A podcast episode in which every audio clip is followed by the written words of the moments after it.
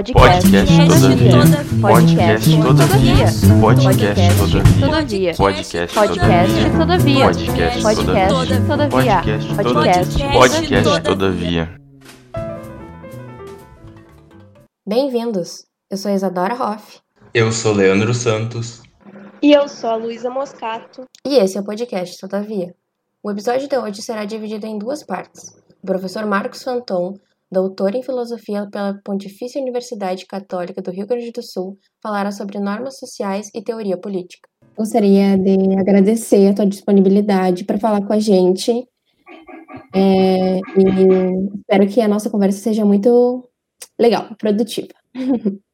Oi, gente, tudo bom? Eu que agradeço o convite, estou muito feliz de poder falar com, com vocês e queria ah, parabenizar esse projeto que está sendo muito legal que vocês estão fazendo, né? Ouvindo vários colegas e, e vários alunos e alunas expli- explicando e falando sobre os trabalhos, está sendo muito legal. Bom, professor Marcos, para começar, poderia nos falar um pouco sobre a Cristiana Bicchieri e seus trabalhos sociais, até mesmo fora da academia? A Cristina Bicchieri, então, ela é uma filósofa italiana, né, que ela fez o doutorado dela em Cambridge, e nesse início de, de pesquisa dela, nos primeiros livros, ela trabalhou muito com, com discussões ligadas a, principalmente à filosofia da ciência e a escolha racional e teoria dos jogos, né, ela tem vários livros sobre isso, né, vários livros em conjunto com, com determinados autores e filósofos, só que depois de um tempo ela começou a estudar, por, obviamente por influência de discussões sobre teoria dos jogos, que vai ter muita discussão sobre interação entre agentes, né, entre discussões de teoria da decisão. Ela começou a discutir sobre normas sociais, né? Basicamente ela tem dois livros sobre isso, né? O, um de 2006 ou 2007, agora não lembro que é o, o Gramática da Sociedade, a gente pode pode traduzir assim, e o outro que é mais recente, de 2017, que é o Norms in the Wild, né, que traduzido assim para o português de maneira bem grosseira é normas na selva, né, digamos assim. Foi uma, essa foi feita uma tradução para o espanhol e a tradução que eles fizeram é nadando contra a corrente, né. Uh, então, basicamente, o, o trabalho teórico dela, o, o desenvolvimento teórico que ela, que ela tem atualmente é o desenvolvimento de teoria das normas sociais, né? E ela dá aula na Universidade da Pensilvânia, nos Estados Unidos, né? E ela ela dirige um grupo focado em, em normas sociais e a, a faculdade a, de lá da que é um programa que é um programa bem legal que não tem, eu acho, no Brasil, que é que é um programa bem interdisciplinar. Ele é ligado a, ele faz uma fronteira entre filosofia Uh, ciência política e economia, né? É um tipo de, de curso que tem em que tu tem uma, uma formação base, digamos assim, que tu vai pegar vários tipos de metodologia da economia, da ciência política, discussões sobre isso, e discussões também de filosofia. E no final tu meio que decide, digamos assim, a tua, a tua ênfase, né? E, e é bem legal isso, então ela está sempre trabalhando, ela está sempre interagindo com essas diferentes áreas, né? Uh, a gente pode resumir, digamos assim, o, o, o que ela trouxe nesses, nesses dois livros, né? O, a gente pode resumir, digamos assim, essas obras, ou o trabalho dela atual, como, uh, em primeiro lugar, é, definir conceitual, conceitualmente o que são normas sociais, né? A, a gente pode dizer a estrutura do, do conceito de normas, ou ainda de maneira um pouco mais abrangente, assim, a, a estrutura e a natureza de comportamentos coletivos, né? A gente pode falar um pouco mais disso depois.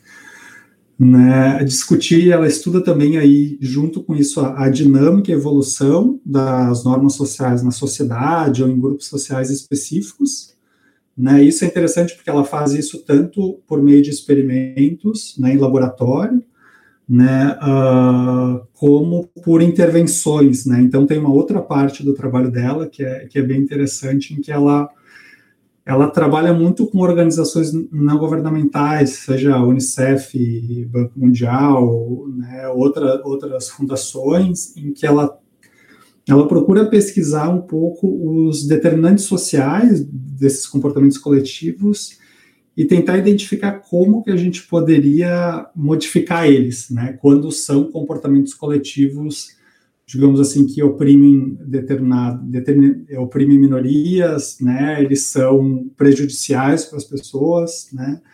Os últimos trabalhos dela, os últimos relatórios que a gente pode encontrar, ela ela estudou, por exemplo, o caso de defecação pública na Índia, né, defecação aberta também, que a gente pode, pode traduzir, uh, porque a pública tem a ideia de na frente dos outros, né, mas é, é mais aberta, open defecation, né, uh, mutilação genital feminina e casamento infantil, e, e, por fim, também o último paper, tá, ela estudou um pouco corrupção também, e o último paper ela estudou um pouco sobre questões ligadas ao meio ambiente, né, a influência do, de comportamentos coletivos para mudanças climáticas, né, para piora do, do meio ambiente, né? Uh, é importante só, só para deixar claro, assim, porque as, a, a, teoria, digamos assim, das normas sociais, ela é bastante utilizada em diferentes áreas, né? Não é só, uh, uh, digamos assim, da área seja da economia ou da ciência política, tem muitas abordagens nisso, mas também é utilizado e, e teve uma relevância muito grande a partir da psicologia, né? E aí agora, bom, agora se difundiu, né? Tem, pelo que eu pude notar, assim, pegando, né, como curioso, assim, muito interessado, assim, ainda muito absorvido nesse tema que eu estou gostando muito.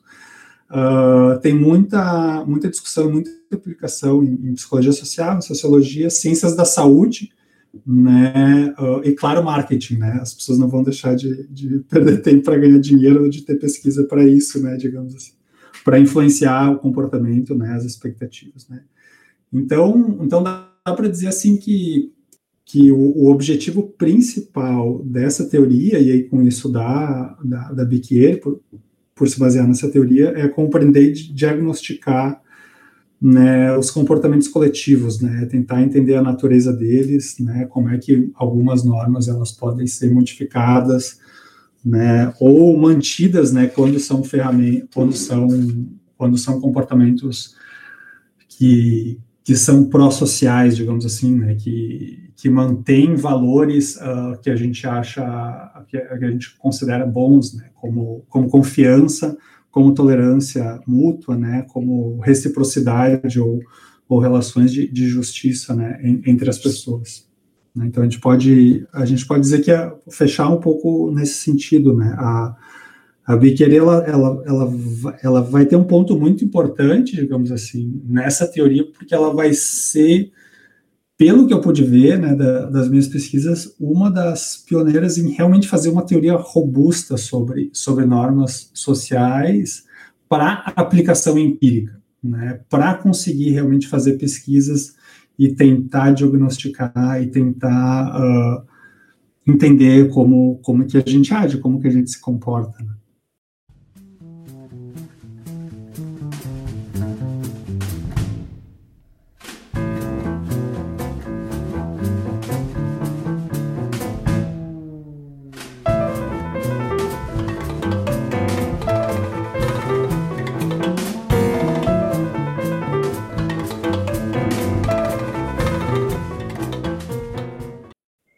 E a Bichieri, no capítulo 1 do livro Normas in the Wild, ela dá o exemplo de uma pessoa que considera a distribuição justa a partir de definição de preferência. Eu vou citar a partezinha que diz. Alguma dessas preferências são consequencialistas, ou seja, o tomador de decisão se preocupa apenas com o resultado final e não como o modo como ele foi obtido, nem se os outros participantes tinham expectativas sobre sobre sua escolha. Discurso vindo a partir de neoliberais, onde eles não levam em consideração como que se dá a origem desses patrimônios, né, que vem da escravidão, período colonial e de todo esse trabalho forçado. Tu acha que tem uma incoerência nesse discurso, já que eles não têm, já que, né, na verdade, eles têm consciência dessa origem, aceitam os benefícios e, ao mesmo tempo, negam reparar essas consequências? Olha, é uma pergunta bem bem difícil. Acho que a gente pode ir por parte aqui, por um, por um certo sentido, porque uh, é interessante tentar juntar o, o que, que a Biqueira está fazendo com essas consequências uh, políticas, digamos assim, né? E como que a gente discute em grande medida uh, as questões políticas, questões sociais que a gente tem da, da nossa sociedade, né? Uh, ideais políticos e, enfim, uh, o ponto principal da Biqueira é que o que, que o que, que ela basicamente está tentando entender aqui é o seguinte, né? Ela quer tentar entender se as nossas intuições por justiça, digamos assim, elas se referem, ou a gente só vai dar atenção especificamente aos resultados. Né? Isso que, em alguma medida, o, conse o consequencialismo, como o, o, próprio nome diz, vai, vai defender. Né? O que importa, no final das contas, né, é, a, é a distribuição de bens, de, de, oportunidades, a gente pode colocar. Né? Para simplificar, a gente pode colocar aqui em termos de bens ou renda, por exemplo. Né? Uh, é o final, né? É se, se afinal de contas a gente vai chegar no final da distribuição e as pessoas vão ter uh, determinadas parcelas. E aí a gente pode pensar, bom, né, alguns consequencialistas eles podem ter um viés ou podem ter uma certa influência igualitária, né? Uh, alguns consequencialistas vão dizer, olha, o que importa é que as pessoas tenham o mesmo quinhão, né? tenham, no final das contas, a mesma parcela de bens ou a mesma parcela de, de oportunidades. Né? Então, em, algum, em alguma medida, isso já foi feito na, na filosofia política, né? essas disparidades, mesmo essas disparidades históricas que a gente tem, de colonialismo escravidão, a gente não precisaria utilizar de, de argumentos históricos, porque o resultado que a gente tem hoje, presentemente, ele é desigual. Né? Então, eu, bom, eu posso uh, argumentar a favor de uma redistribuição, de uma reparação, digamos assim, só que ela não é exatamente uma reparação histórica, né? ela vai ser uma reparação distributiva.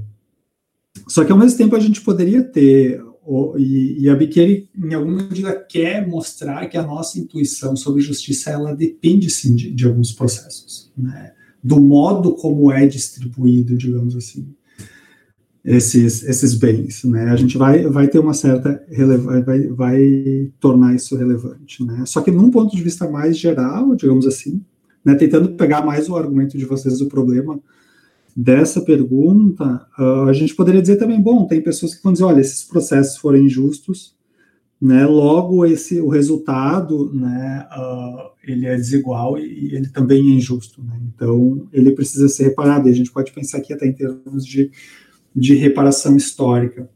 Só que agora o modo, no final, como vocês colocam, né, uma, esse tipo de, de questão, ela não é nem só colocado assim como neoliberais, a gente tem muitos liberais assim que, que vão ter esse tipo de defesa, né, uh, que é uma defesa basicamente, é uma, é uma teoria basicamente ligada ao mérito, né, a gente pode dizer, bom, tem muita discussão hoje no Brasil, isso é, é né, muitas posições políticas que vão ser baseadas no mérito e na responsabilidade individual, né, uh, isso, a Biqueira não trata tanto disso, né? Mas para pelo menos assim pensar em, em, alguma literatura que eu gosto assim e, e, que responde isso que eu acho que é interessante. A resposta é a da é o livro da filósofa Iris Young, né? É, o, é um livro que foi publicado póstumamente, né? Ela estava revisando esse livro e o nome do livro é Responsibility for Justice, né? É responsabilidade por por, por, justiça, digamos assim, né, por injustiças. E, no fundo, o tema que a, que a Young vai tratar é que tipo de responsabilidade que a gente tem diante de injustiças estruturais.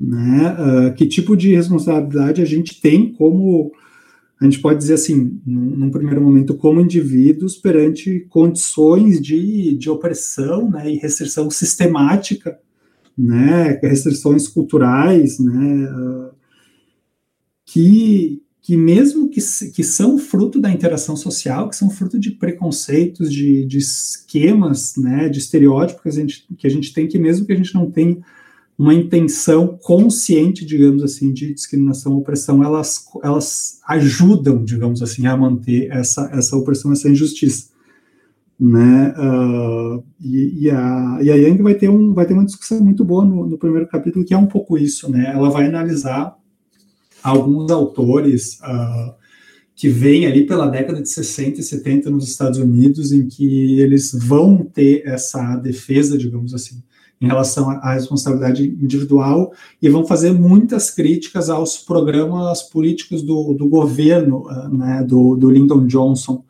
né, que estava basicamente ligado à, à, reformulação, digamos assim, né, à formulação de programas sociais para criar oportunidades de educação, de saúde, de moradia, né, em que a gente tem assim, esses programas foram basicamente conhecidos como guerra pobreza, né, e, e, o ponto que esses autores colocam, olha, isso, e a gente vê isso, isso é interessante como esses debates políticos eles vêm com a gente também, né? Na, no Brasil a gente vê muito esses debates, né? E, ele, e, o ponto que eles colocam é bom, isso retira das pessoas a responsabilidade individual pela, pelas próprias ações, pelas consequências das ações, né?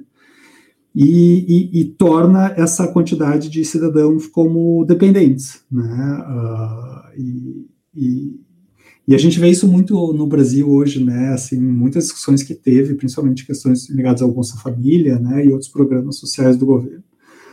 E a, e a Yang ela vai, vai apontar o seguinte, basicamente, né? A gente pode pensar, olha, uh, isso é uma, uma concepção, em alguma medida, muito estreita de responsabilidade, né? É uma responsabilidade focada apenas no indivíduo, e ela ela parte, digamos assim, numa falsa dicotomia, né? Ou que a gente tem a responsabilidade individual, né, em que o indivíduo é autônomo e aí ele vai ser penalizado, né, ou, vai ter que sofrer as consequências de ações erradas, ou outra parte da, de outras teorias vão dizer, não, isso é, é vocês estão advogando estrutura, só que se vocês vão dizer que isso é uma, é uma é uma injustiça estrutural ou se é causado por determinadas estruturas sociais e econômicas da sociedade, vocês estão tirando os, um conceito muito importante que a gente tem né, para nós, que é liberdade, que é agência, que é autonomia.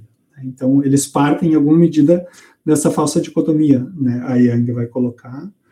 E, ao mesmo tempo, ela vai dizer, olha, esse tipo de, de teoria, ela penaliza muito mais os pobres e os vulneráveis, né, a gente pode dizer né? Porque, obviamente, que, que pessoas com mais condições, pessoas ricas, elas vão ter um escopo, digamos assim, de liberdade, de, de acerto e erro, né? A gente pode dizer nas decisões da vida muito muito maior. Né? Essa rede de apoio, digamos assim, que a gente costuma a, a falar, seja seja da própria família, seja do, do, dinheiro, seja às vezes até mesmo das próprias características individuais, né?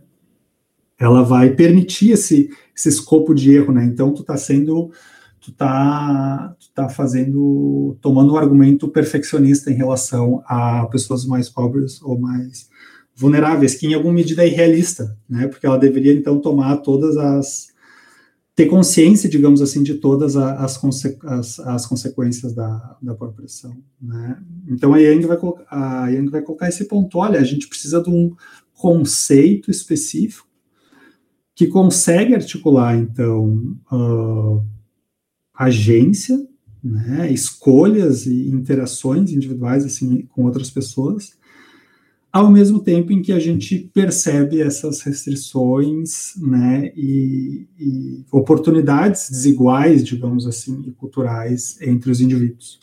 Né? É interessante que ela vai, vai propor isso em relação a um modelo de conexão social e de responsabilidade.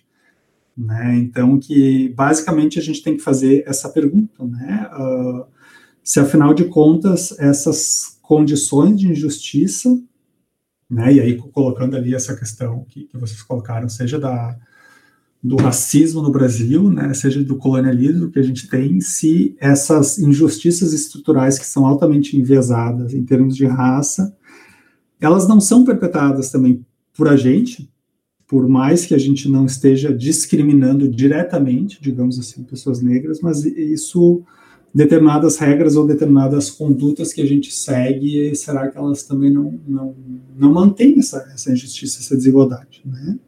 Uh, e ela vai dizer, olha, a gente tem que tomar, então, um ponto de vista responsável, né? uma, uma, uma responsabilidade, a gente não precisa ser ela, ela vai fazer uma distinção entre blame né, e responsibility né, ou culpa, digamos assim, né, e responsabilidade.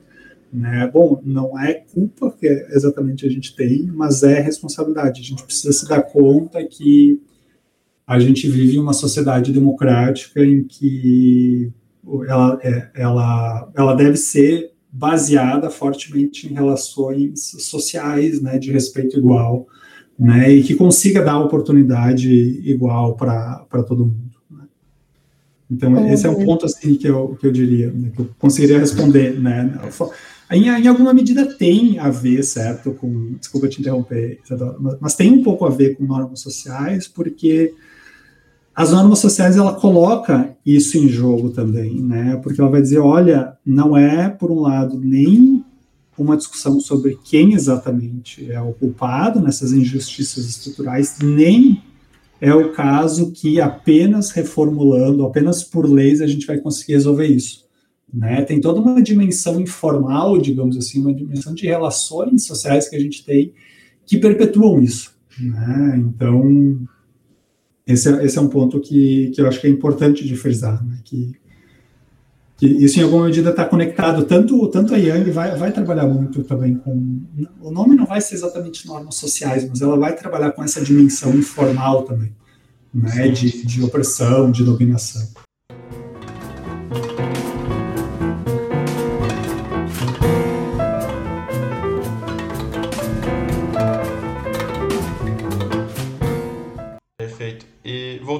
Para o livro da Bicchieri, no livro ela usa muito conceito de, usa o conceito de preferências e qual seria a diferença entre esse conceito de preferências e o que os psicólogos sociais chamam de atitudes?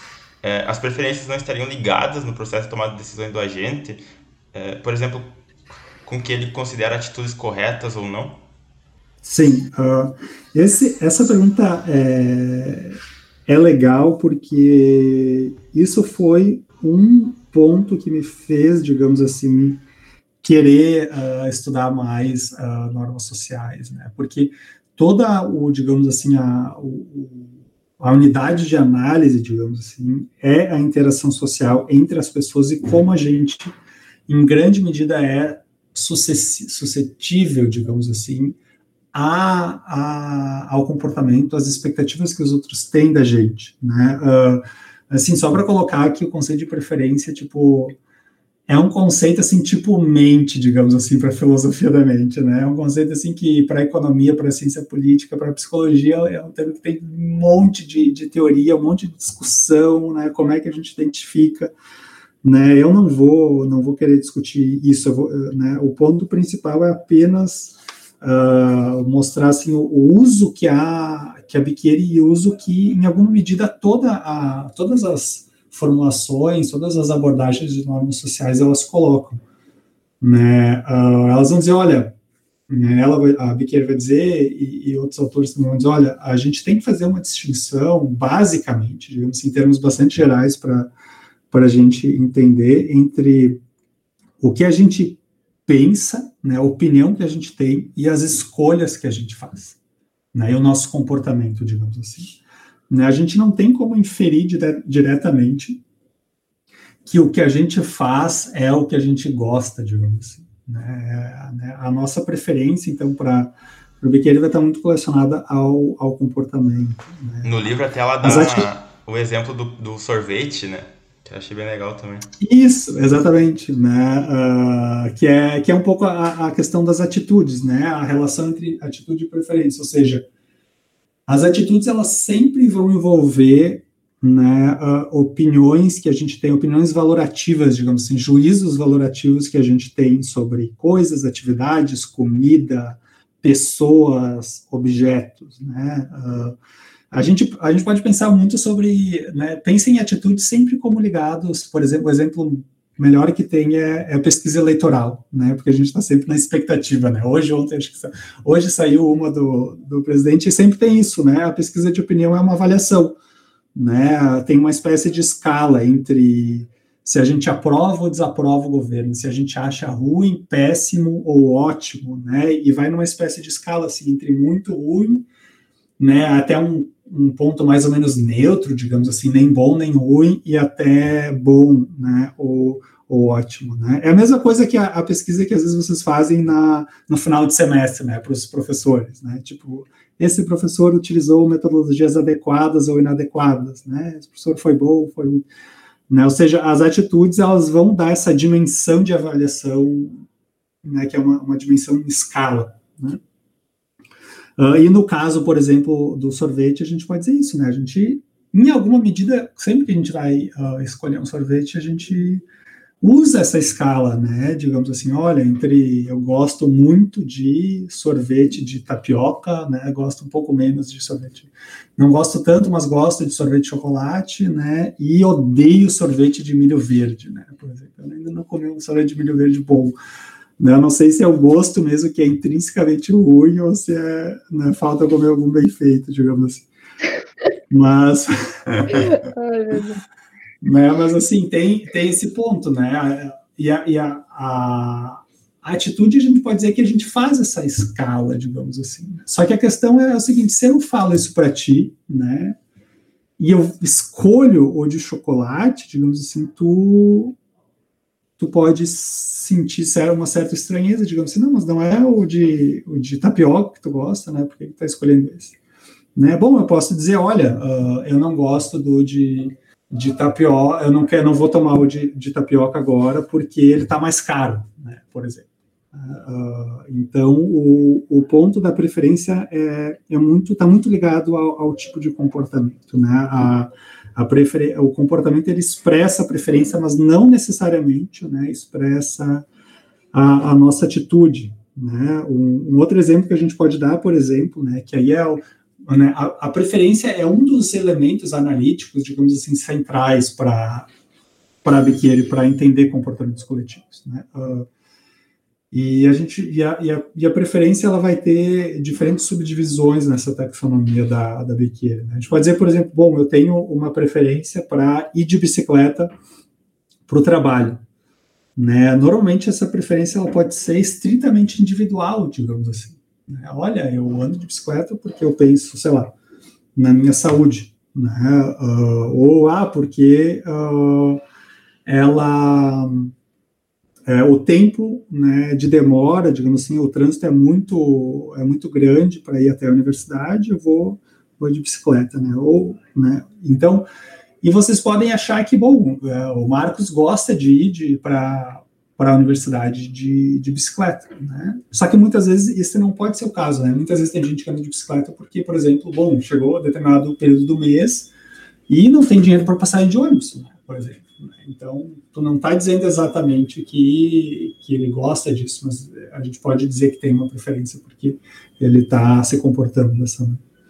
Mas tem outro ponto aí das preferências que está ligado ao que a Biqueira chama de preferências sociais, né, que está relacionado sempre às outras pessoas. Né, o que, que, que é a influência que, ah, em alguma medida, o condicionamento, digamos assim, que eu tenho do meu comportamento às outras pessoas. Né, eu, eu vou de bicicleta para a universidade porque, bom, uh, a minha esposa vai vai de bicicleta também, então eu quero ir com ela, né? Ou ah, tem um grupo de alunos que mora perto ali no meu bairro, vai todo mundo de bicicleta, né? Então eu vou de bicicleta se eles forem também, né? Normalmente a gente expressa isso na forma de, de condicionais, né?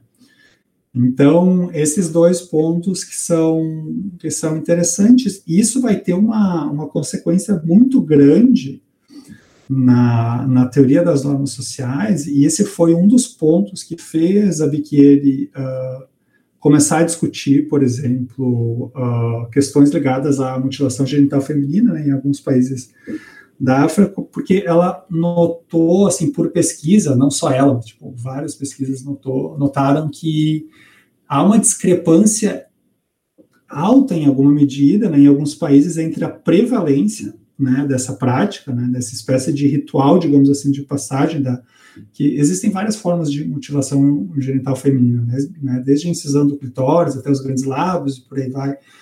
Mas isso tem um, um componente, digamos assim, que que expressa, né, uma espécie de ritual de passagem e, e tem um componente muito forte normativo ali em relação às mulheres, né, em relação a a possibilidade delas se casarem, delas serem bem vistas na sociedade, né, e, e por aí vai. Tirando um pouco dos detalhes, a questão da, da, da pesquisa que a Biqueira começou a discutir isso é que, bom, tem uma alta prevalência nessas sociedades, né, de, dessa prática, mas as atitudes das mulheres em relação a essa prática não são positivas, né, ou seja, elas não gostam disso, né, elas não têm uma, um, uma avaliação positiva em relação a isso, né? Mas a gente pode dizer, bom, tem uma preferência, né? Condicionada ali, uma preferência social que está condicionada aos outros, né? E aí que entra o problema todo da, das normas sociais, porque a gente é muito influenciado, seja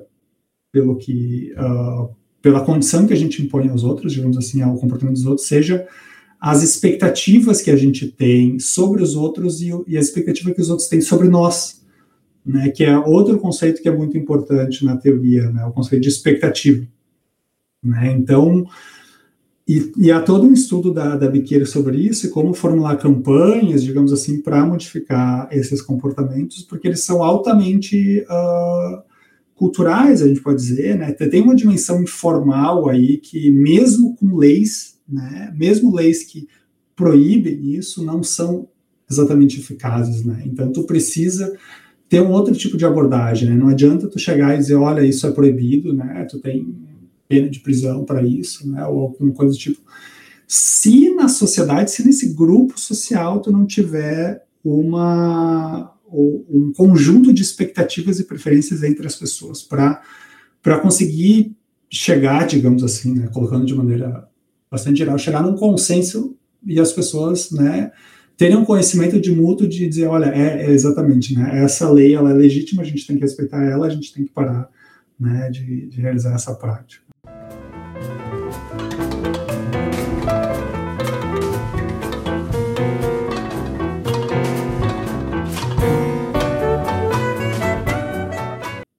E continuando nesse assunto, é, de forma hipotética, uma pessoa que age de forma preferencialmente justa e de maneira incondicionada em uma sociedade que se opõe a isso, mesmo que seja de maneira velada, não seria condenada? Essa pessoa estaria moralmente autorizada a agir de maneira não justa devido à pressão social? É, é exatamente, né? É, é, esse o ponto, né? A, a, a, a teoria das normas sociais não tem exatamente uma, uma teoria sobre legitimidade moral, digamos assim, ou, ou quais as condições, né? Ela, ela é bastante aplicada. Então, em alguma medida, a pergunta que a gente poderia fazer quando a gente está pensando em normas sociais é, em alguma medida, em quais condições sociais né, a gente vai ter um maior, uh, uma maior uh, condicionamento né, uh, em relação às expectativas das outras pessoas, ao comportamento da, das outras pessoas. Né? É claro que o que, que acontece nesse ponto, né, quando a gente está em sociedades extremamente injustas, né, que, que quem me vem à, à cabeça assim que, que, discute muito isso, que discutiu muito isso, foi a Hannah Arendt, né. Então, em relação a bom, que tipo de teoria moral a gente pode formular, princípios morais que a gente pode formular nesse tipo de situação, né, porque em alguma medida, né, ter um, um, um, uma, uma atitude kantiana, digamos assim, né, ou que a gente pode colocar, tem várias teorias das normas sociais, é muito engraçado que elas abordam esses agentes como estritamente uh, norma, uh, morais, digamos assim, né, uh, como quase kantianos, né, eles dão o nome para esses agentes, porque eles não se importam, né, eles é, com, com, exatamente o comportamento dos outros, né, eles, eles realmente vão ser morais até determinado tempo, né, independentemente da expectativa da, das outras pessoas, né, mas retomando um pouco, o, a Arendt ela vai, vai, vai discutir isso, né? Vai dizer, olha, a gente não pode exatamente ter uh, uma moral positiva nesse sentido, porque isso vai ser muito custoso, né? Em filosofia moral a gente tem né, essas discussões, né? Esses, esses atos muitas vezes são tomados como atos, né, que falando de maneira bem geral são muito bons, né?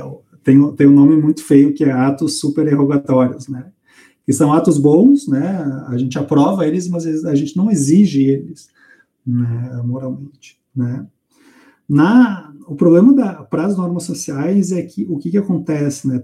Tomando um pouco até essa questão, por exemplo, da, da, do caso de mutilação uh, genital feminina, ou até mesmo casos de discriminação uh, pessoas que fogem né, do, do, estereótipo, digamos assim, que a sociedade marca elas, elas em alguma medida vão ter, vão sofrer uma sanção, né?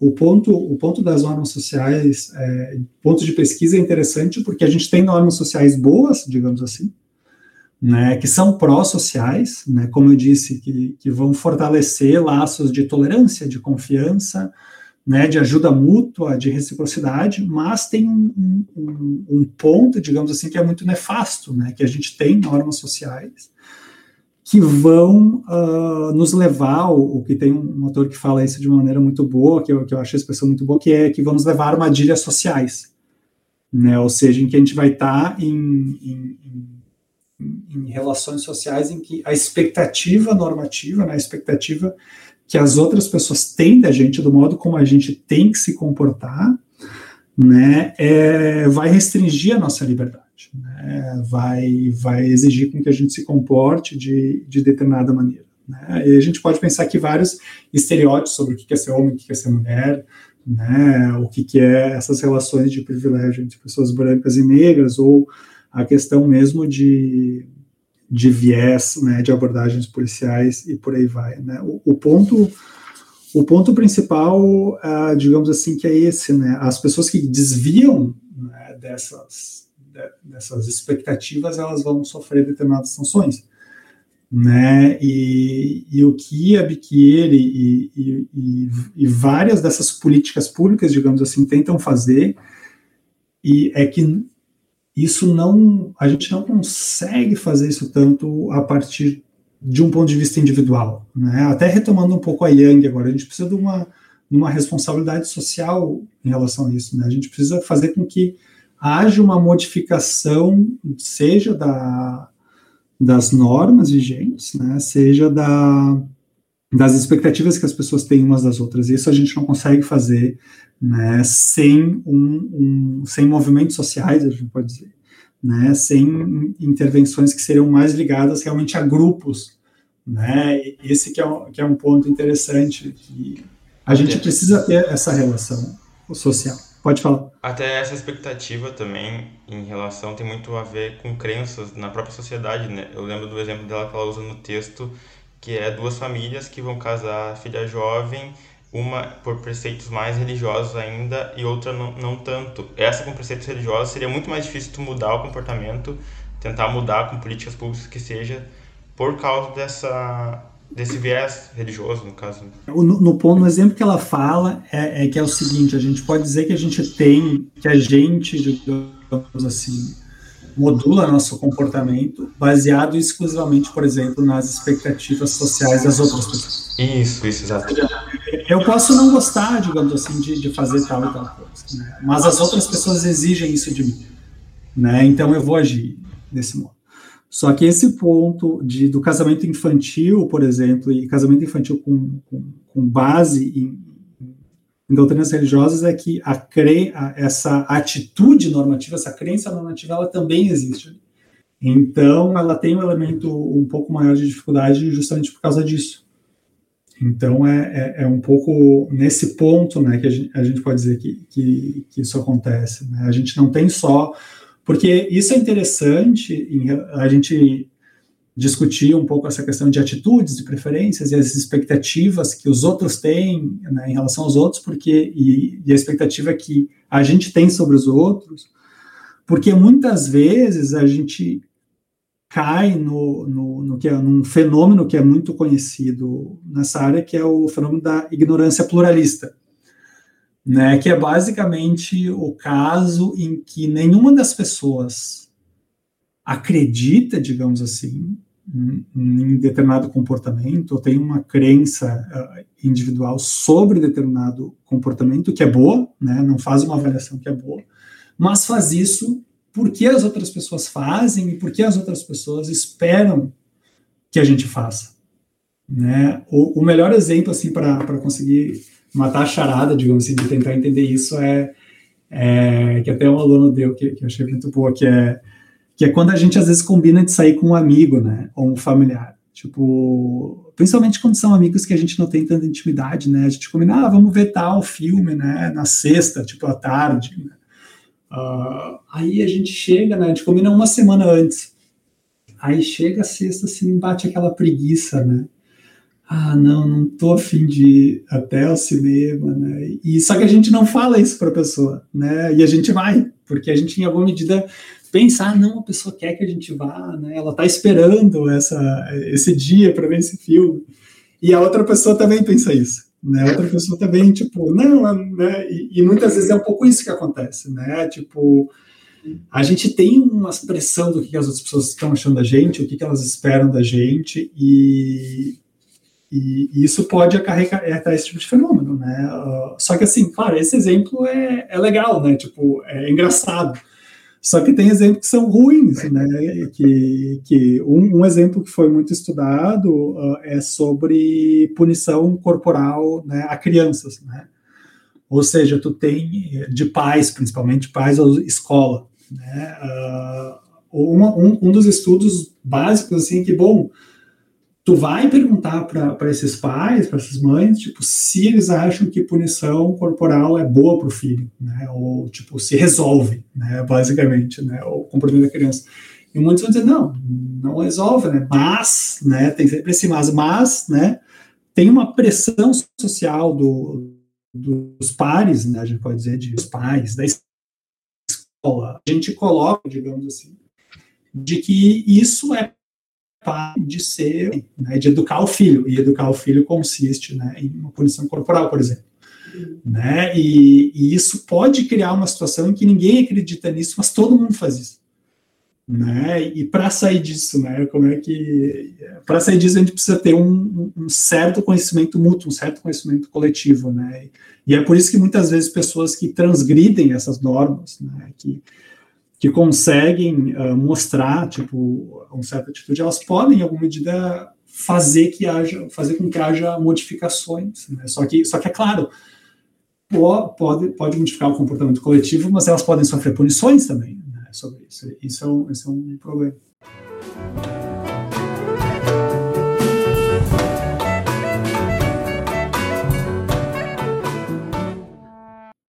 Então, Marcos, no texto temos a seguinte afirmação, abre aspas. A interdependência, não a independência, rege a vida social, fecha aspas. Como isso afeta a liberdade de escolhas em termos políticos, uma vez que, nossa, que nossas escolhas estão sendo condicionadas pelo meio em que vivemos? Sendo o tema da liberdade tão caro aos liberais que veem os sujeitos plenamente livres, dissociados e racionais e autônomos, que reforçam que deveriam ser recomeçados e punidos somente por aquilo que escolhemos, isso retoma um pouco a questão anterior sobre mérito, né? E, mas tem um ponto, uh, tem dois pontos, né, que a gente pode colocar aí, que eu diria. Um, eu, eu fico realmente nessa, em, nessa questão sobre, sobre liberalismo. Num lado eu concordo, né, essa crítica. Num outro, não sei se seria tão taxativo, né, até mesmo pelo espectro que a gente tem de, de liberais, de teorias liberais. Né? A gente pode dizer que em alguma medida, esses valores, seja autonomia, racionalidade ou liberdade, eles, eles podem ser, e muitas vezes são vistos também pelos liberais como valores políticos, né, para se estabelecer uma sociedade. Então, a gente busca expressar, digamos assim, esses valores por meio de instituições, por meio de, né, do Estado de Direito, né, e, e, e essa figura, às vezes, ela ela não se coaduna muito com, com a teoria em alguma medida. Né? A gente pode pensar mesmo o Locke, assim, que é, que é esse meio que suco assim de liberalismo sapatênis, né, que ele é utilizado assim, tipo, né, ele tem essa discussão desses valores, ele, elas acontecem, elas são estabelecidas na, na, na sociedade justamente porque a gente não consegue ser, digamos assim, racional o tempo todo, autônomo, né, ou, ou mesmo livre, né? Então,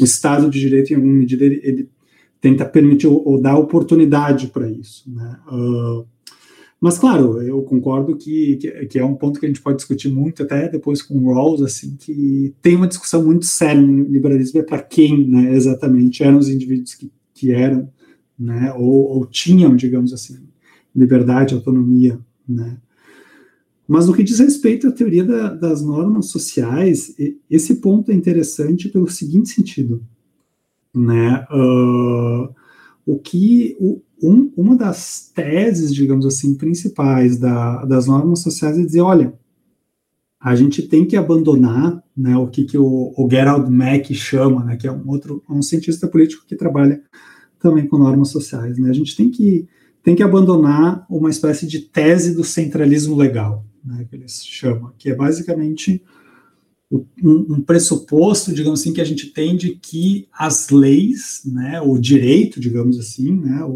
a estrutura jurídica, ela é a, o, o, instrumento mais eficaz para modificar o comportamento das pessoas, né, e aí conseguir, sei lá, reduzir danos sociais, né, modificar injustiças, né, acabar com injustiças, né, uh, vai dizer, olha, isso, isso não, não funciona, né, mas isso na filosofia política a gente usa muito, né, e principalmente com, com Rawls, assim, outros autores, a, a discussão sobre instituições políticas, sobre leis, sobre Estado de Direito, ela é normalmente muito acentuada, né, a expressão, acho que mais mais forte disso é Hobbes, né, que a gente tem a frase famosa dele de sempre que é convenções sem, sem espada não são nada além de palavras, né, então a gente tem um pouco essa frase e o Mac vai dizer que, que isso não é, não é exatamente correto, né, justamente por essa dimensão informal, né, o que a Biqueira chama de as normas sociais são a gramática da sociedade, né, justamente é um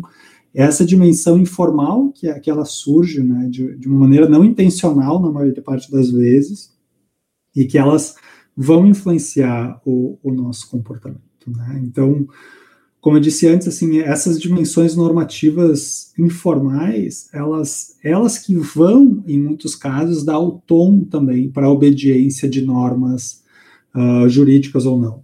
Né? Uh, assim, em, em, grande medida, a gente obedece uh, normas jurídicas não só pela, pela punição que a gente vai ter, pela multa, né, pela, pela restrição da liberdade, mas também porque o grupo onde a gente está, o grupo de referência que a gente está, né, ele tem uma forte, digamos assim, desaprovação né, uh, sobre esse tipo de, de comportamento. Né? Então, a pressão normativa vem muito mais desses mecanismos de interação social né, do que do que propriamente o, a esfera a esfera jurídica, né? Então a, a, interdependência social ela vai muito nesse sentido, né? O que as outras pessoas fazem, o que as outras pessoas esperam da gente, influencia muito no nosso comportamento, né?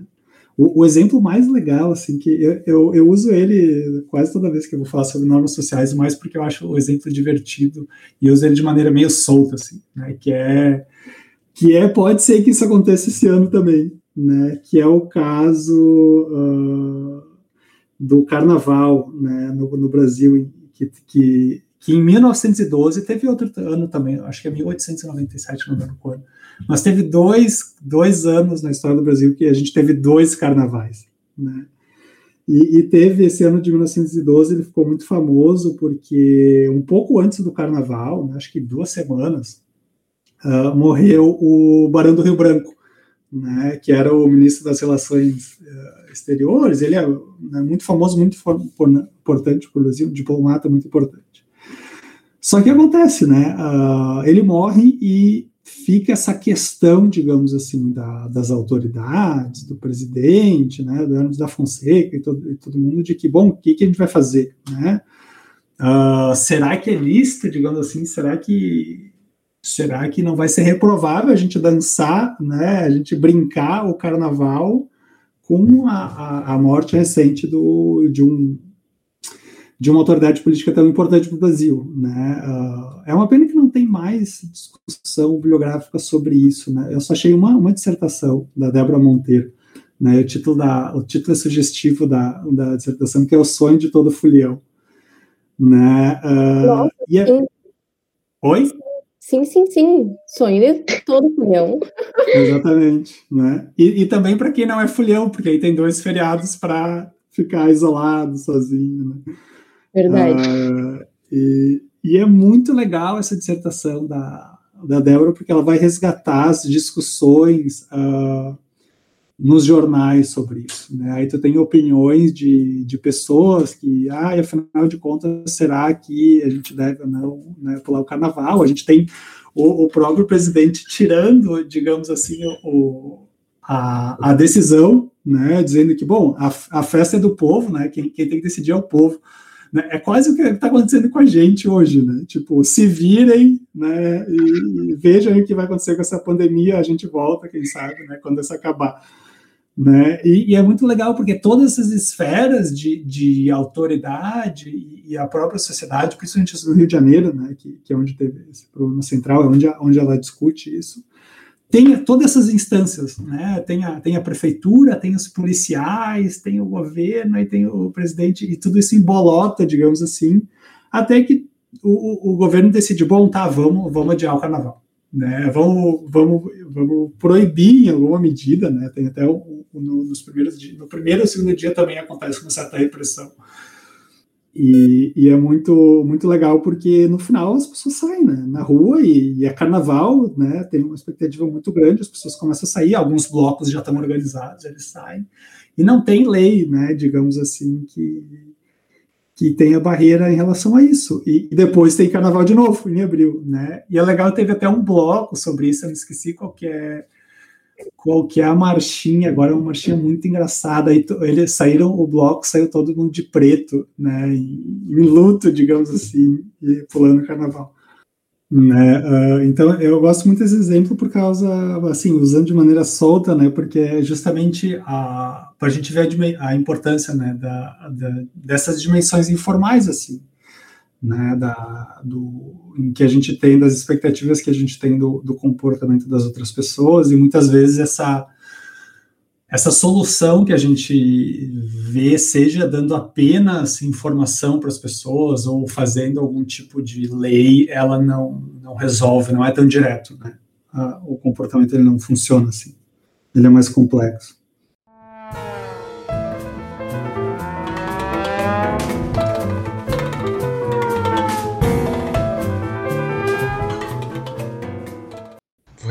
Aqui você não acha que as ações baseadas nas expectativas normativas sejam um problema? Por exemplo, uma vez que políticos conseguem se aproveitar dessa expectativa e se moldar a partir dela e, por vezes, enganar os eleitores, né?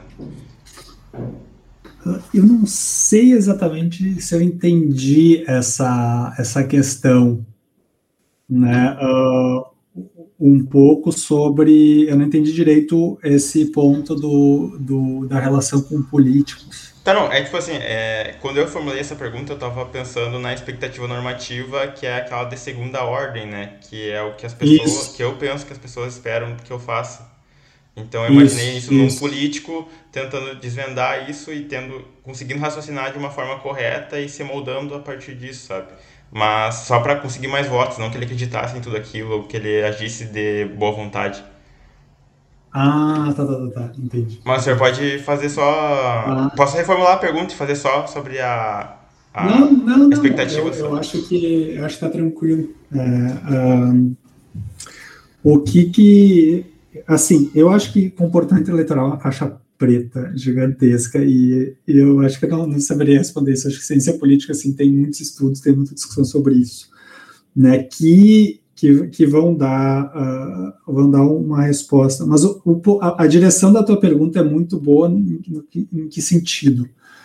Né? No sentido que, pelo, pelo que eu entendi, a ideia é se políticos não, não fazem discursos, digamos assim, a gente pode pensar de, de honestidade, de, de ética, né, de justamente esse, esse discurso mais normativo, né, de que a gente deve ser honesto, né, e tudo mais uh, ah, para vender uma certa imagem de si próprio, né? Uh, e, e, o que, o que, por que isso é interessante? Porque para a, a, teoria das normas sociais ela vai vai dizer que isso não ocorre tanto, né? que a gente é altamente influenciado, não não tanto pela a gente é influenciado em uma medida pela pela reprovação que as outras pessoas têm ou por essa essa, essa dimensão de segunda ordem, né? O que, que a gente pensa que as outras pessoas pensam da gente, né? Ou o que, que a gente espera que as outras pessoas esperam da gente.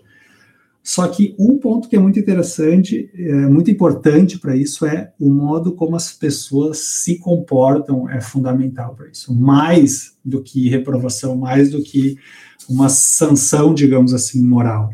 Né? A Biqueira tem uma passagem muito engraçada que ela fala um pouco, pouco disso, que a gente é.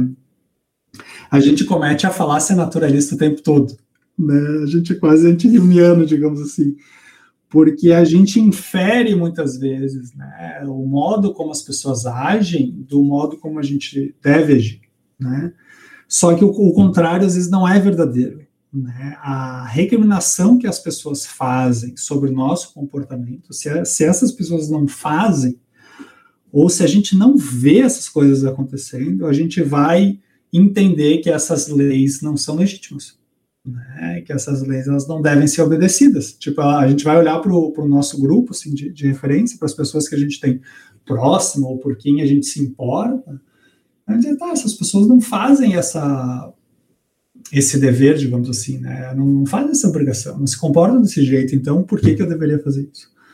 Né? Isso é muito importante, por exemplo, relacionado a leis. Né? Quando a gente faz leis, quando tem determinadas leis que são vigentes e as pessoas não aplicam, elas não, não obedecem elas, a gente tende a achar que essas leis não são legítimas, né? elas não têm exatamente uh, eficácia. Né? Então, esse é um ponto muito interessante. Né? A, a Biqueri deu, alguns, deu algumas entrevistas sobre sobre, sobre questões do Covid, na pandemia, porque isso muda toda a nossa relação social, né? Uh, e um, um, dos pontos, assim, que ela coloca de destaque direto é não haja, como é que coloca? Não uh, normatize o debate, digamos assim, né? Ficar recriminando as pessoas, tem dois pontos aqui que são muito interessantes, né? Ficar recriminando as pessoas com a ausência de comportamento uh, legítimo ou comportamento bom, digamos assim, uh, faz com que as pessoas achem que essa norma social, esse comando, essa obrigação não seja legítima, né? Que, bom, ninguém, ninguém faz isso, né? Só que tem outro ponto que é muito importante também, que é ver as pessoas fazendo algo errado pode nos induzir a achar que é legítimo isso. Né? Então, por exemplo, quando a gente vê no jornal ali meio-dia de noite, né, a, por exemplo, ah, que né, tem, tem, várias coisas no jornal, né? Ah, olha as pessoas fazendo festa, né? Olha que errado, né? Olha só, elas não estão fazendo isolamento social. Isso pode ser um tiro pela culatra, porque no fundo isso está, em alguma medida, passando a impressão para nós que, bom, né, que é, isso em alguma medida é legítimo, né? Ou que, bom, as pessoas não fazem isso. Né? Então, por que, que eu? Por que, que eu tenho que ser o, o otário da vez, né? E, e fazer esse, esse isolamento? Né? Aí, é, aí é claro, a gente, isso vai apelar não tanto para uma dimensão social, mas mais individual, né? Tipo, a, a pessoa tem que realmente não se importar tanto com as outras pessoas para não fazer isso, né? Ela vai dizer, ó, oh, é uma questão de prudência, né? eu não quero morrer, eu não quero matar meus pais, minha família, meus avós, por exemplo, né? Uma questão mais mais assim nesse sentido, né? Mas, mas a influência das outras pessoas, digamos assim, do comportamento das outras pessoas, ela pode, eh, ela influencia bastante, né? Mais do que, mais do que muitas vezes a, sanção, do que repreensão, né? É, é aquela questão do, do exemplo, né? É, é, bem senso comum nesse sentido, né? o, o exemplo vem antes às vezes do que recriminação.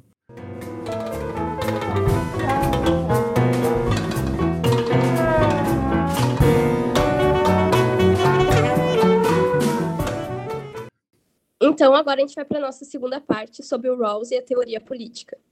Professor, tu poderia nos contar um pouco sobre quem foi John Rawls e como ele está ligado à tua pesquisa de teorias liberais contemporâneas? Vamos ver se eu consigo me justificar agora. Essa, essa pergunta é boa porque me faz tentar contar um pouco também da história, digamos assim, da onde que, por que que eu estou trabalhando, digamos assim, com normas sociais e como que eu saí, digamos assim, do Rawls, né, para isso.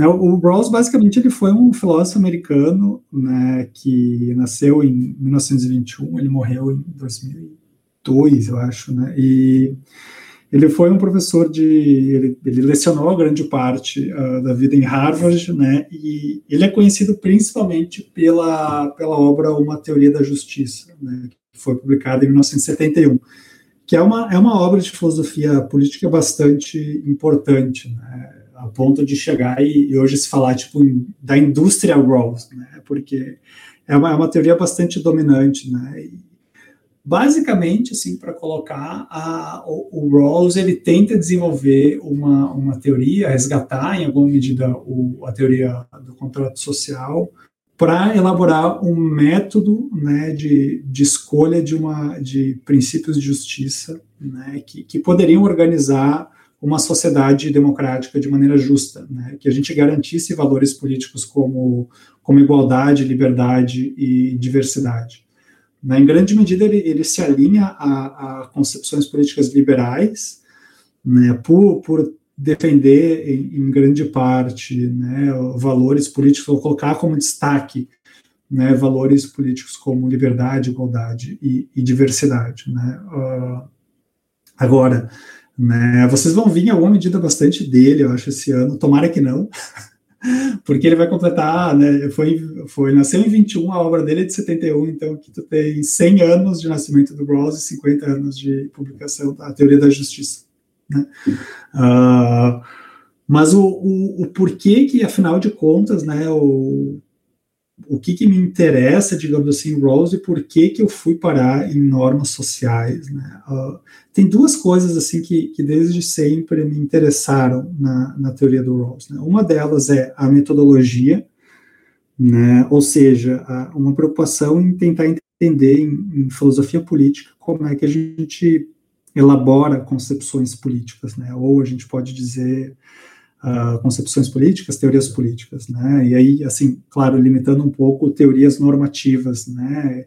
Que é basicamente, a gente pode dizer como um critério, né, de justiça para julgar a sociedade, né? Uh, como é que a gente faz isso, né? E, e é um ponto que me que me chamava muita atenção no Rawls, e aí eu, porque isso eu meio que acabei esse, esse ponto da, da pesquisa, que muitas coisas que o Rawls coloca, ou, ou, o ponto de partida, digamos assim, da teoria do Rawls, ela é, como é que eu, eu o, modo como eu coloco direto, assim, isso pode né, soar um pouco estranho, é bastante intuitivo e histórico, a gente pode dizer, né, o Rawls começa a teoria dele com um ponto de vista, a meu ver, muito particular do que, que são sociedades democráticas, né, e o que, que seria uma sociedade uh, o que, que seria uma sociedade, o que, que seriam pessoas, né, o que, que seria um cidadão, né, e, e qual a, a, metodologia, digamos assim, o procedimento para escolher concepções políticas, né, e, e o ponto da, da, filosofia política, acho que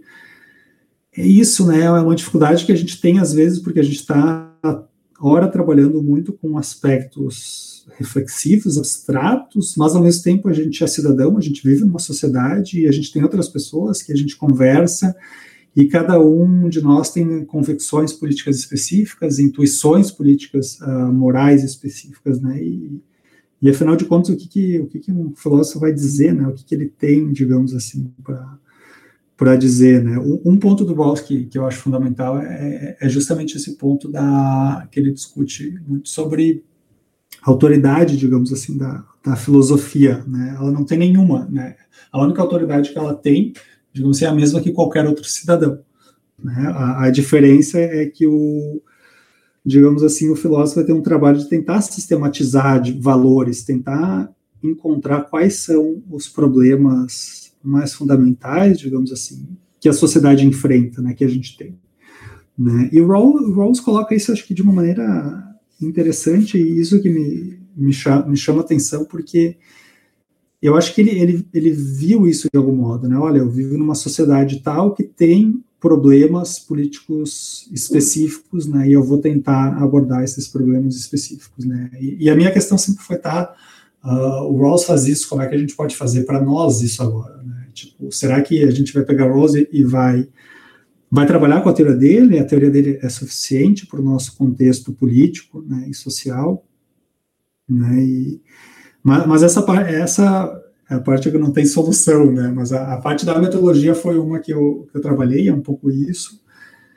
E outra parte que me. Só que o que, que, o que acontece, né? Quando a gente lê a teoria do Rawls nesse sentido, né? Como ele tendo um certo ponto de vista, a gente pode chamar um, uma maneira de ver o mundo social e político, a gente pode concordar que a gente não tem exatamente um consenso na nossa sociedade sobre quais são os problemas políticos fundamentais que a gente tem, né? Que a gente vive, né? Que né? Muitas vezes a gente, a gente discorda até mesmo qual, qual, é o tipo de mundo social e político que a gente está vivendo, né? quais são as relações entre as pessoas. Né? Uh, e é por isso que tanto, assim, tanto discutindo isso, quanto vários uh, liberais contemporâneos, eles começaram a perceber, olha, uh, alguns desacordos que o, que o Rawls coloca aí, eles são mais profundos, né? são desacordos de, de perspectivas políticas, né, de, do modo como a gente vê o mundo, do modo como a gente avalia ele. Né, o Rawls está dando muita, muito por pressuposto. Né, a, a, palavra mais mágica, digamos assim, que tem no Rawls é que ele vai dizer, não, né, a minha teoria é mais razoável, né, ou ela tem um, uma aderência maior às pessoas, né, um certo ela, ela consegue ter mais acordo entre as pessoas. E, bom, a gente sabe que não é verdade, né? Uh, isso, e isso me, me fez pesquisar, então, tá, como é que a gente discute perspectivas políticas, diferentes concepções né, políticas, tem, tem muita, muita teoria liberal sobre isso, só que ao mesmo tempo eu comecei a, a ver com alguns autores, né, principalmente o Gerald Gauss e o Ryan Muldoon, eles começaram a discutir se a gente tem esses desacordos, a gente não tem como estabelecer um princípio de decisão coletiva, digamos assim, que é a posição original do Rawls, né, que, é, que é basicamente um contrato social, a gente pode dizer, né, que a gente basicamente estabelece interesses fundamentais entre as pessoas e a gente vai ver quais são os melhores princípios que vão garantir esses interesses fundamentais, né, colocando assim de maneira bastante geral. E aí, o que, que esses autores vão dizer? A gente tem que estabelecer, então, outros procedimentos, né? E um desses procedimentos que esses autores começam a colocar é a interação social entre as pessoas, né? A gente, então, não vai fazer, não vai ser um procedimento de decisão única, mas vai ser uma interação entre as pessoas. As pessoas vão discutir, as pessoas vão uh, se relacionar do, num ponto de vista social, né? numa dimensão social, numa dimensão moral, e ao longo do tempo elas vão entrar ponto, vão encontrar, digamos assim, pontos de coordenação, né? Elas vão entrar numa espécie de convergência, digamos assim, sobre determinadas regras morais, né? E aí com isso regras políticas. E essa questão da interação social no Gauss é, trabalha muito com normas sociais, né? Ele pega, digamos assim, esse quadro teórico e adapta para uma teoria liberal. Só que o problema é que com a teoria do Gauss ele some, digamos assim, com questões de opressão né, e dominação, né, porque ele pega, ele vai em alguma medida ainda na linha do, do Gauss de tipo, bom, a gente vai criar teorias ideais, né, então some toda essa parte que eu acho que é muito interessante, que me anima muito em discutir normas sociais, porque tu não parte de um pressuposto apenas de que sociedades são que a, a sociedade em que a gente vive são relações, a gente tem relações de, de cooperação, né, de interação social, assim, que são mais ou menos igualitárias, mas a gente tem problemas profundos de opressão e dominação, né, de grupos, uh, de grupos minoritários que sofrem, sofrem opressões, né, e, e isso vai na linha aí de, de outras filósofas, né? Isso quem trabalha muito é a Elizabeth Anderson, por exemplo, ou a, a, a Iris Young, que eu citei antes, a Sally Haslinger também tem trabalhos muito legais sobre isso, né? Que vão colocar, né? Que vão tentar uh, desenvolver essas questões sociais, né? Uh, mas não só de um ponto de vista tão idealizado, né? Pressupondo ou não as pessoas se comportam, né? De tal modo elas entram em cooperação. Não, tem, tem um ponto muito nefasto aí da, das relações sociais, que, que são essas relações de dominação, de opressão e que podem levar a injustiças estruturais, né, que a gente pode chamar, que é, que é a manutenção né, desses, dessas opressões.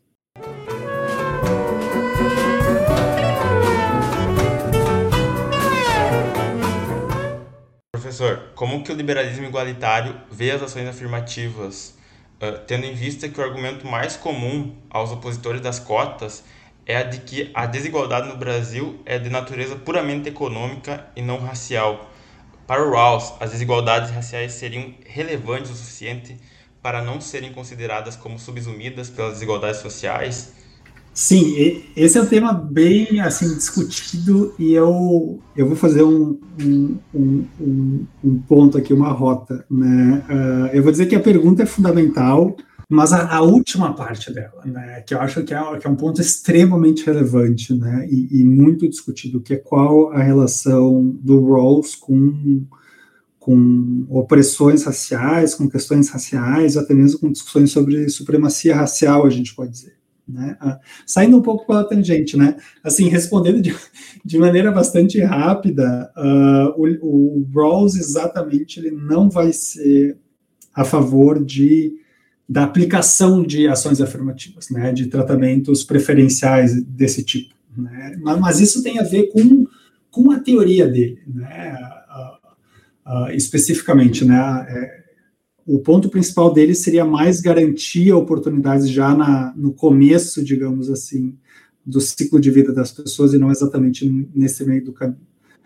Só que o, o pano de fundo que eu, que eu ouço essa questão é que eu acho que é uma pergunta assim que, que a gente deve se fazer mais quando a gente vai discutir ações afirmativas, outras questões, é afinal de contas qual o qual, como que, qual a importância ou não da, da questão racial para o Rawls, se ele consegue uh, dar conta disso, né? Porque no final das contas, para a gente, né, para a gente, né, né, o, que, o que importa aqui, o, o que eu ouço isso é tipo, é o que, que a gente, como sociedade, diante do, do, do, passado que a gente tem, né, passado de escravidão, de colonialismo, uh, dessa perpetuação de infindável, digamos assim, de discriminação e opressão, seja a população negra, a população indígena, né, o que, que como é que a gente vai lidar com isso, né, o que, que a gente vai manter uh, uh, esse tipo de, de, de, instituições, de instituições desiguais, né, de injustiças, o que, que a gente faz né, em relação a isso. E no, no caso do Rawls, por exemplo, tem, tem muita discussão sobre isso e e tem muita, muita tentativa, por exemplo, de discutir, afinal de contas, se o liberalismo, o liberalismo igualitário do Rawls, ele, ele tem intrinsecamente, ele, ele não consegue tratar dessas questões, então, tipo, se a gente quer discutir questões como racismo, racismo estrutural, supremacia branca, a gente tem que largar essa teoria tipo, não é adequada, né? Eu acho que é importante a gente colocar isso em filosofia, tipo, tem teorias que não são adequadas para resolver esses problemas, né? Principalmente em filosofia política, às vezes, não, essa teoria não dá conta. Né? E é importante a gente dizer.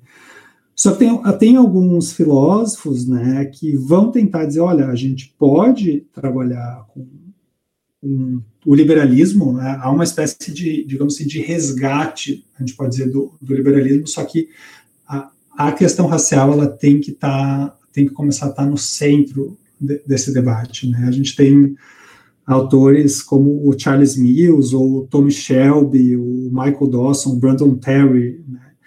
todos eles, em alguma medida, são, são filósofos que tentam mostrar que uh, a gente pode discutir uh, questões de, de, de, de, opressão racial e dominação com base, uh, utilizando o liberalismo, utilizando o, o dispositivo do, do contrato social, do, né, do Rawls, que é o que o, que o Mills chama, né, muito, é muito interessante, ele tem dois livros uh, importantes sobre isso, que é o, o, Contrato Racial, e o que em inglês ficou como White Rights, Black Wrongs, né, que é algo como direitos para os brancos injustiça para os negros, né, ele joga um pouco com, com esse jogo de palavras, né, Uh, e o, o, Mills vai passar com um trator por cima da, da teoria do Rawls, né? Assim, ele vai realmente fazer as questões certas e apontar, né, a, a, os pontos corretos, né, em relação à, falta, digamos assim, de abordagem do,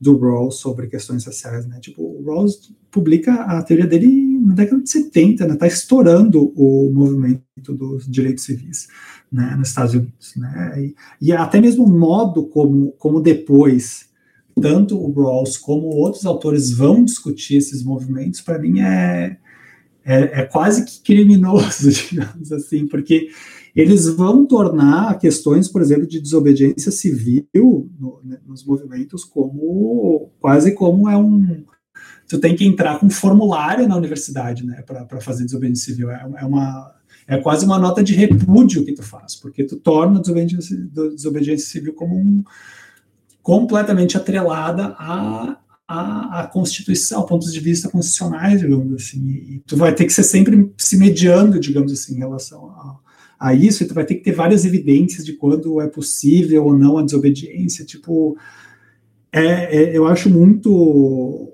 Isso é um.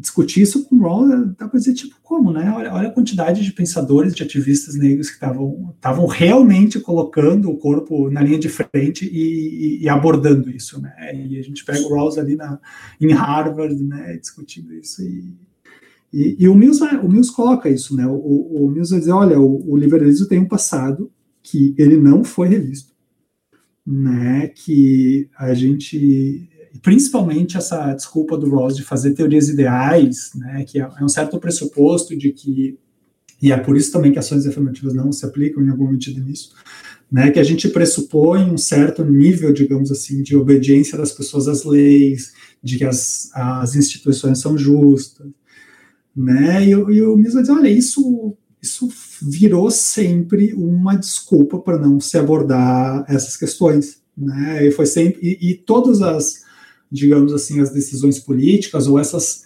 cláusulas, né, que a gente pode dizer de exclusão que vários autores modernos liberais colocaram, né, uh, não foi discutido.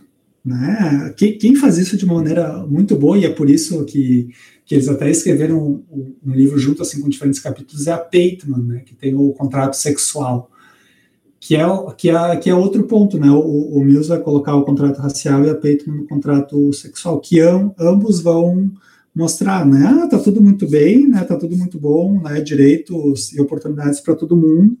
Mas, né, muitas vezes no contrato a gente tem características específicas, né, contingente, uh, que são, são vistas como contingentes, ou moralmente relevantes, a gente pode dizer, né, que, que vão definir quem vai sair melhor no contrato ou não. Né, e, e eu acho o, o, o Mills é, é, é, muito bom porque ele vai sair também desse pressuposto que, que eu acho que foi um pressuposto muito muito mal mal abordado assim para trabalhar com, com o Rawls, que é sempre pressupor que a, que a sociedade é vista como um modo de cooperação, como uma espécie de jogo, né? E o, o Mills vai dizer, olha, não é isso, sinto muito, né? A, o que a gente tem são dinâmicas, né, estruturas de opressão racial, né? O, o liberalismo, se ele, se ele quer ser algo relevante, hoje ele, precisa abordar. É, e aí esses vários autores eles, eles vão ter outro modo de abordagem, né, mas vamos colocar isso no centro, né, tanto a ideia de supremacia branca quanto a ideia de dominação, né, e aí o Mills tem todo um trabalho que é bastante rebuscado, porque ele vai juntar a epistemologia também, né, ele vai juntar uh, questões morais e sociais junto com questões políticas, né, é um trabalho que é, que é bastante rico, né, e todo esse, esse, esse pensamento que, que vem, né, o, o o Brandon Terry também e o, e o Shelby, acho que foram eles dois, eles organizaram, saiu recentemente um livro sobre a filosofia política do Martin Luther King, né, e foi acho que 2018, 2019, que saiu, então, é bem interessante, eu acho, pegar essa, esses novos desenvolvimentos também sobre, sobre o liberalismo, né que, é, que, é, que, que, precisa ser feito, né? Com certeza. Se, porque senão a gente, obviamente, né, colocar os princípios da justiça diante de uma sociedade, por exemplo, como o Brasil, né, é, é às vezes é motivo de, de, risada, justamente porque não se dá conta dessa, dessas questões que eu acho que são prioritárias, né? Ai, ainda bem que o Mills passou com o trator por cima dos argumentos, porque, nossa, estou. Uau, sai daqui, aquelas, né?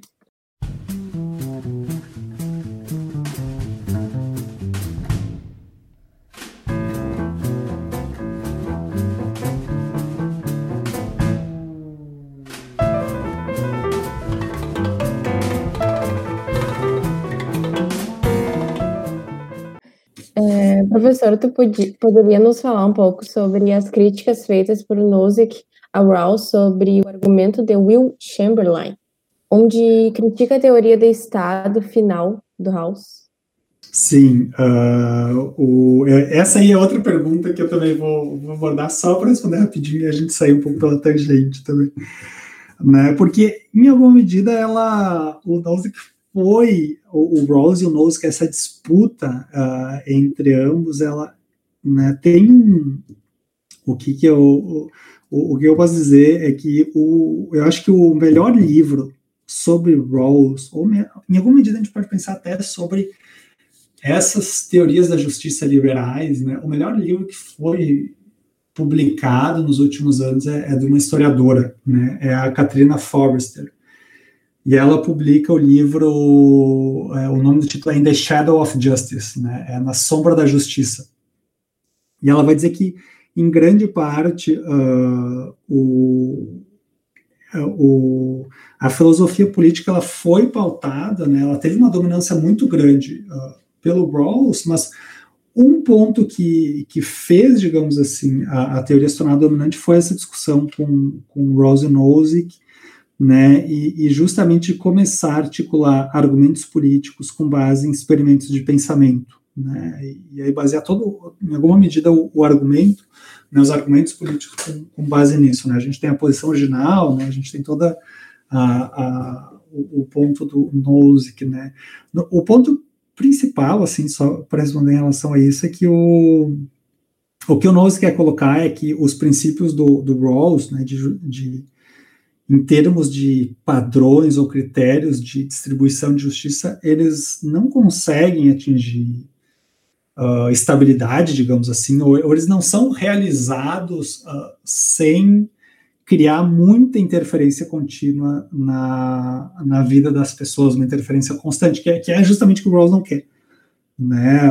Nesse experimento do, do Nose, que ele, ele pede para a gente imaginar o, o, seguinte, basicamente, né? que o que imagina, bom, a gente quer uma, assim, pressupondo de maneira bem, bem grotesca, assim, bem simples, né, uh, que Bom, a gente tem uma, uma distribuição, digamos assim, igualitária. Né? A gente quer defender uma distribuição igualitária. Então, a, a gente tem aqui, cada um vai receber 100 reais. Né? E aí, bom, a gente tem essa, essa isso. Só que o que acontece? Né? O Will Chamberlain é, foi né, um dos maiores jogadores de basquete né, dos Estados Unidos.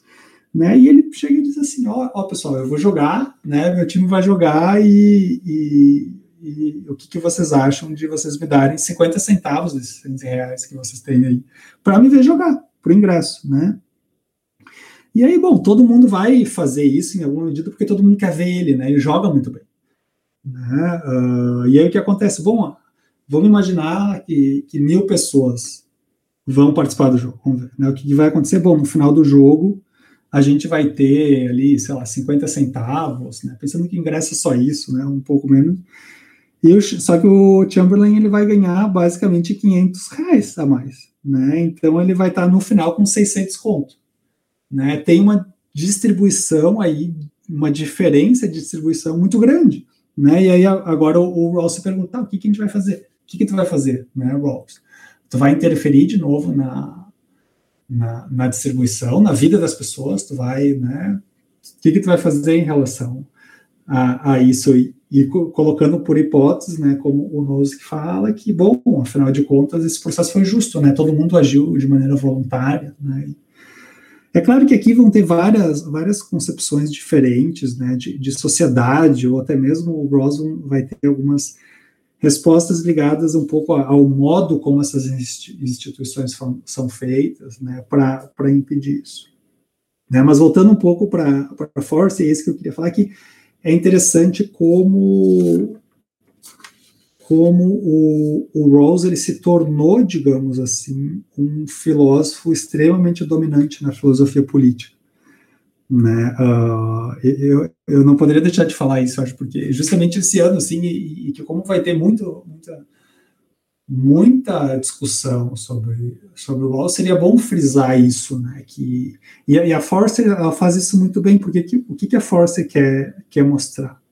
Né, ela quer mostrar, e, e ela segue isso, é, é bem historiador, assim, é, é, é, bem ligado à história das ideias, assim, ao desenvolvimento da, da, da concepção política da, do Rawls e como ela, em alguma medida, ganha vida própria. Né? Uh, eu não sei se vocês já viram, já estudaram filosofia política, mas normalmente a gente tem a, a mesma ladainha, digamos assim, né? a mesma historinha padrão, né? Que, bom, né?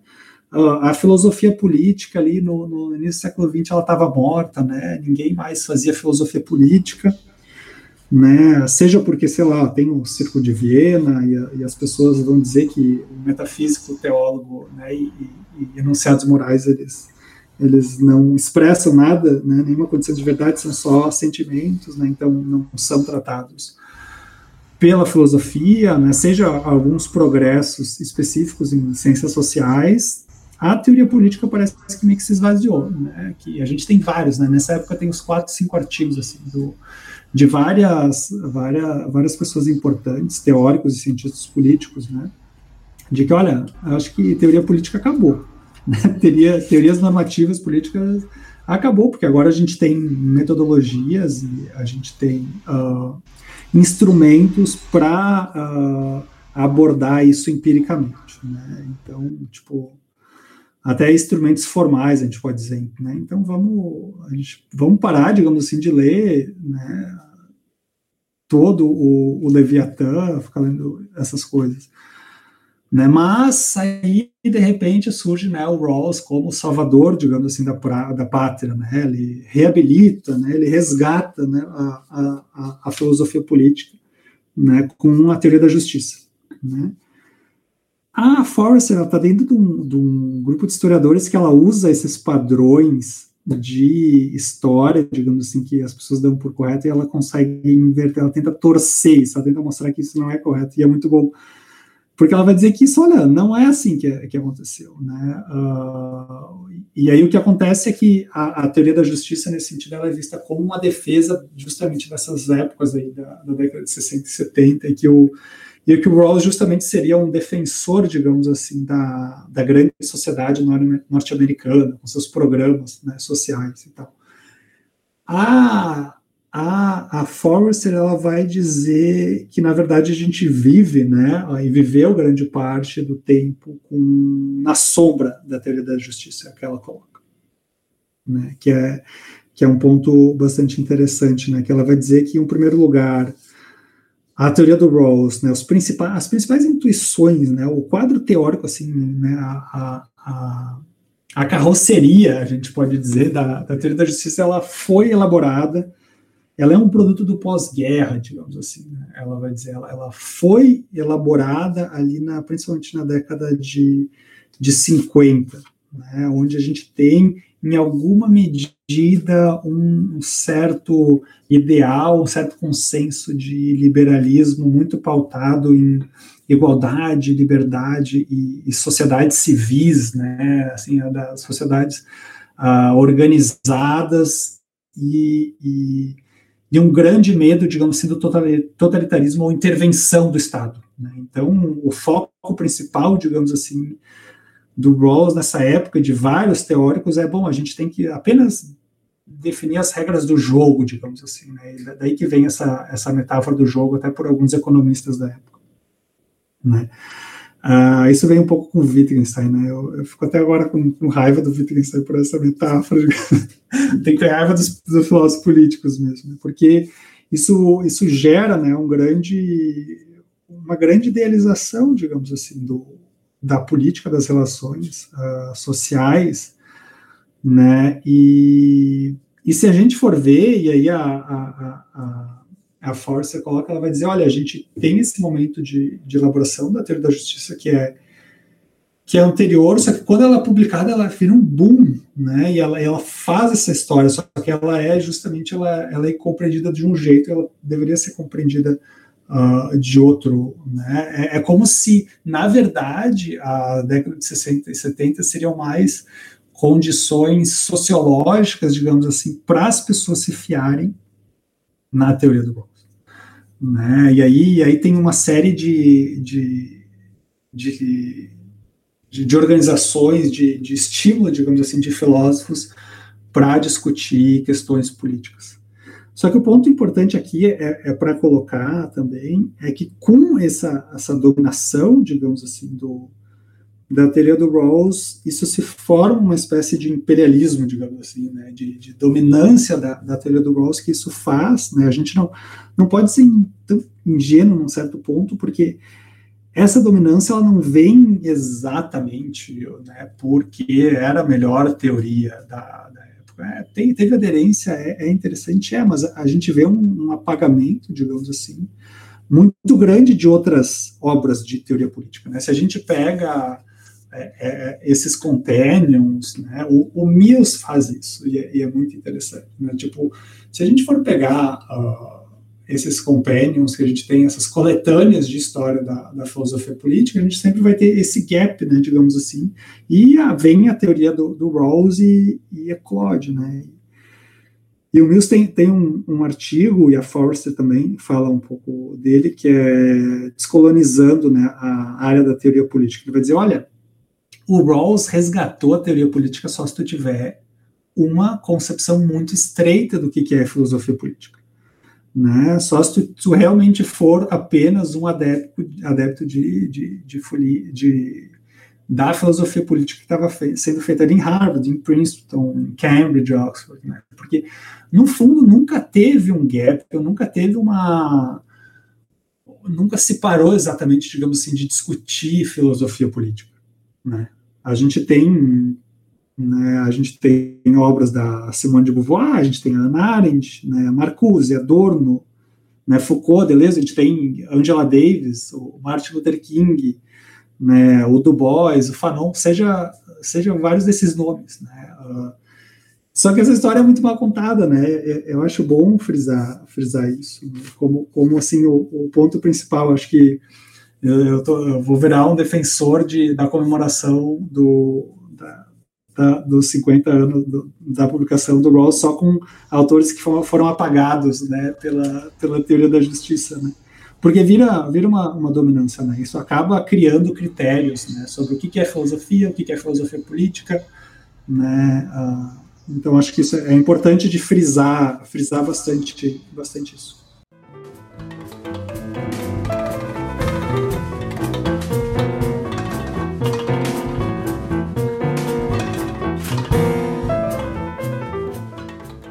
Estou com a cabeça muito aberta, acreditando muito mais que o liberalismo é não é legal.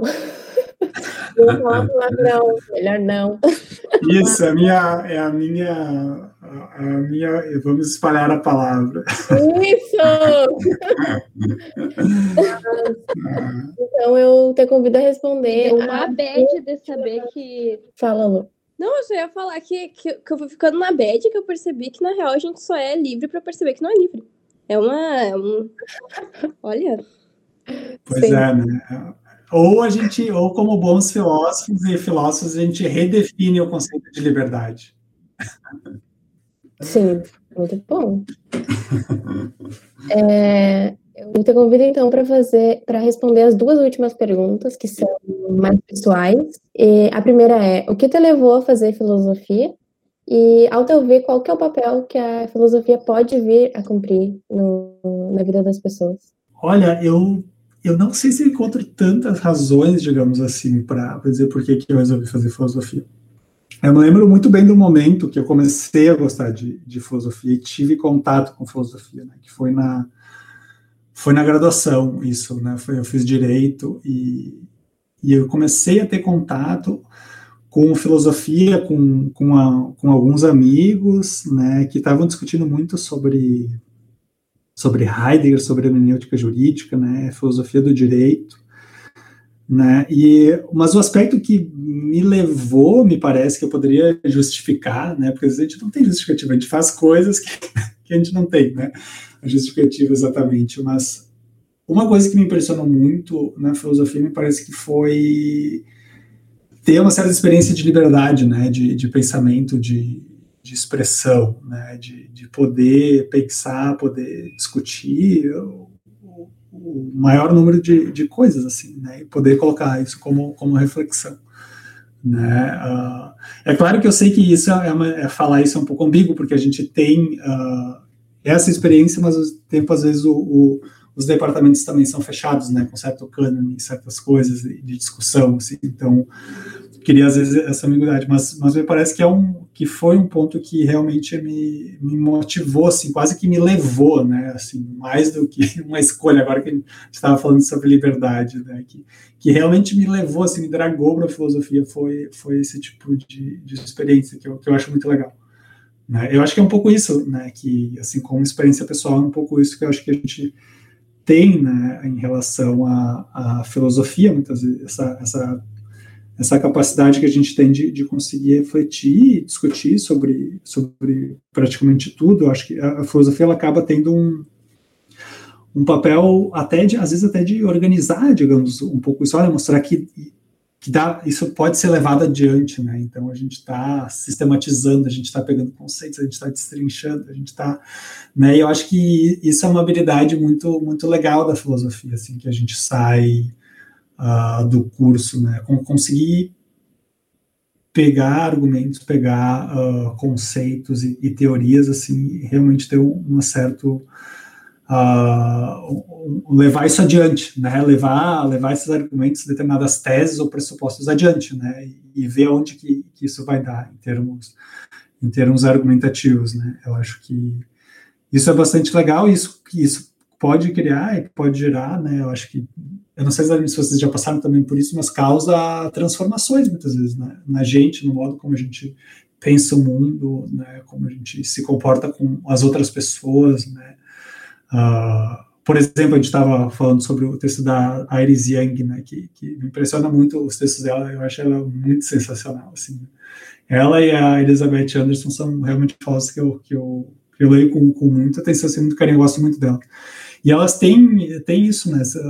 A leitura que, que esses textos, por exemplo, da, da Young sobre responsabilidade, ela pode nos trazer um, um modo de ver, né, compreender a sociedade, a interação social entre as pessoas de maneira diferente. É claro que, né, só para terminar, assim, tendo uma dose de cinismo ou pessimismo, é que muitas vezes não, essa reflexão pode levar para o bem, pode levar para o mal, né? Então...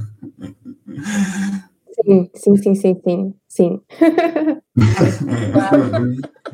Já tive muita experiência, tanto positiva quanto negativa, de rever os, as minhas crenças, né? Colocar em jogo. Isso é uma tarefa difícil. Bom, Marco, todos aí, adoramos a conversa contigo. Foi, como eu disse, abriu minha cabeça, assim, é, me fez questionar vários como eu disse, filosofia faz os questionamentos sem a gente pedir e tá aí. Tô, tô, vou dormir assim. Será que eu vou dormir? Será que não vou? muito, obrigada. Adorei conversar com vocês, gente. Gostei muito. Ah, eu também adorei, foi ótimo. Acho que é isso então, né, professor? Eu, muito eu obrigado. Pode falar, desculpa. Oi? Não, pode falar, pode falar, pode falar. Não, só gostaria de agradecer, né? Acho que foi uma conversa enriquecedora, como a Isa falou. Uh, me fez repensar várias coisas, tanto pessoais como teóricas, né? Então foi muito boa a conversa. tenho certeza que para o Leandro foi uma experiência inovadora, porque o Leandrinho é liberal. Tô brincando, tô brincando. Mas ele gosta bastante de ética e política, então sem dúvida, Ótimo. foi muito legal para ele, pelo que eu conheço. Principalmente. Muito bom. Falaram por mim. Adorei conversar com você, gente. Então deixamos considerações finais do senhor aí à vontade. Eu, eu, só queria agradecer mesmo o, o, espaço, a oportunidade de conversar com vocês e, e desejar um, um, ótimo projeto de extensão. Está tá sendo muito, muito legal. Estou adorando.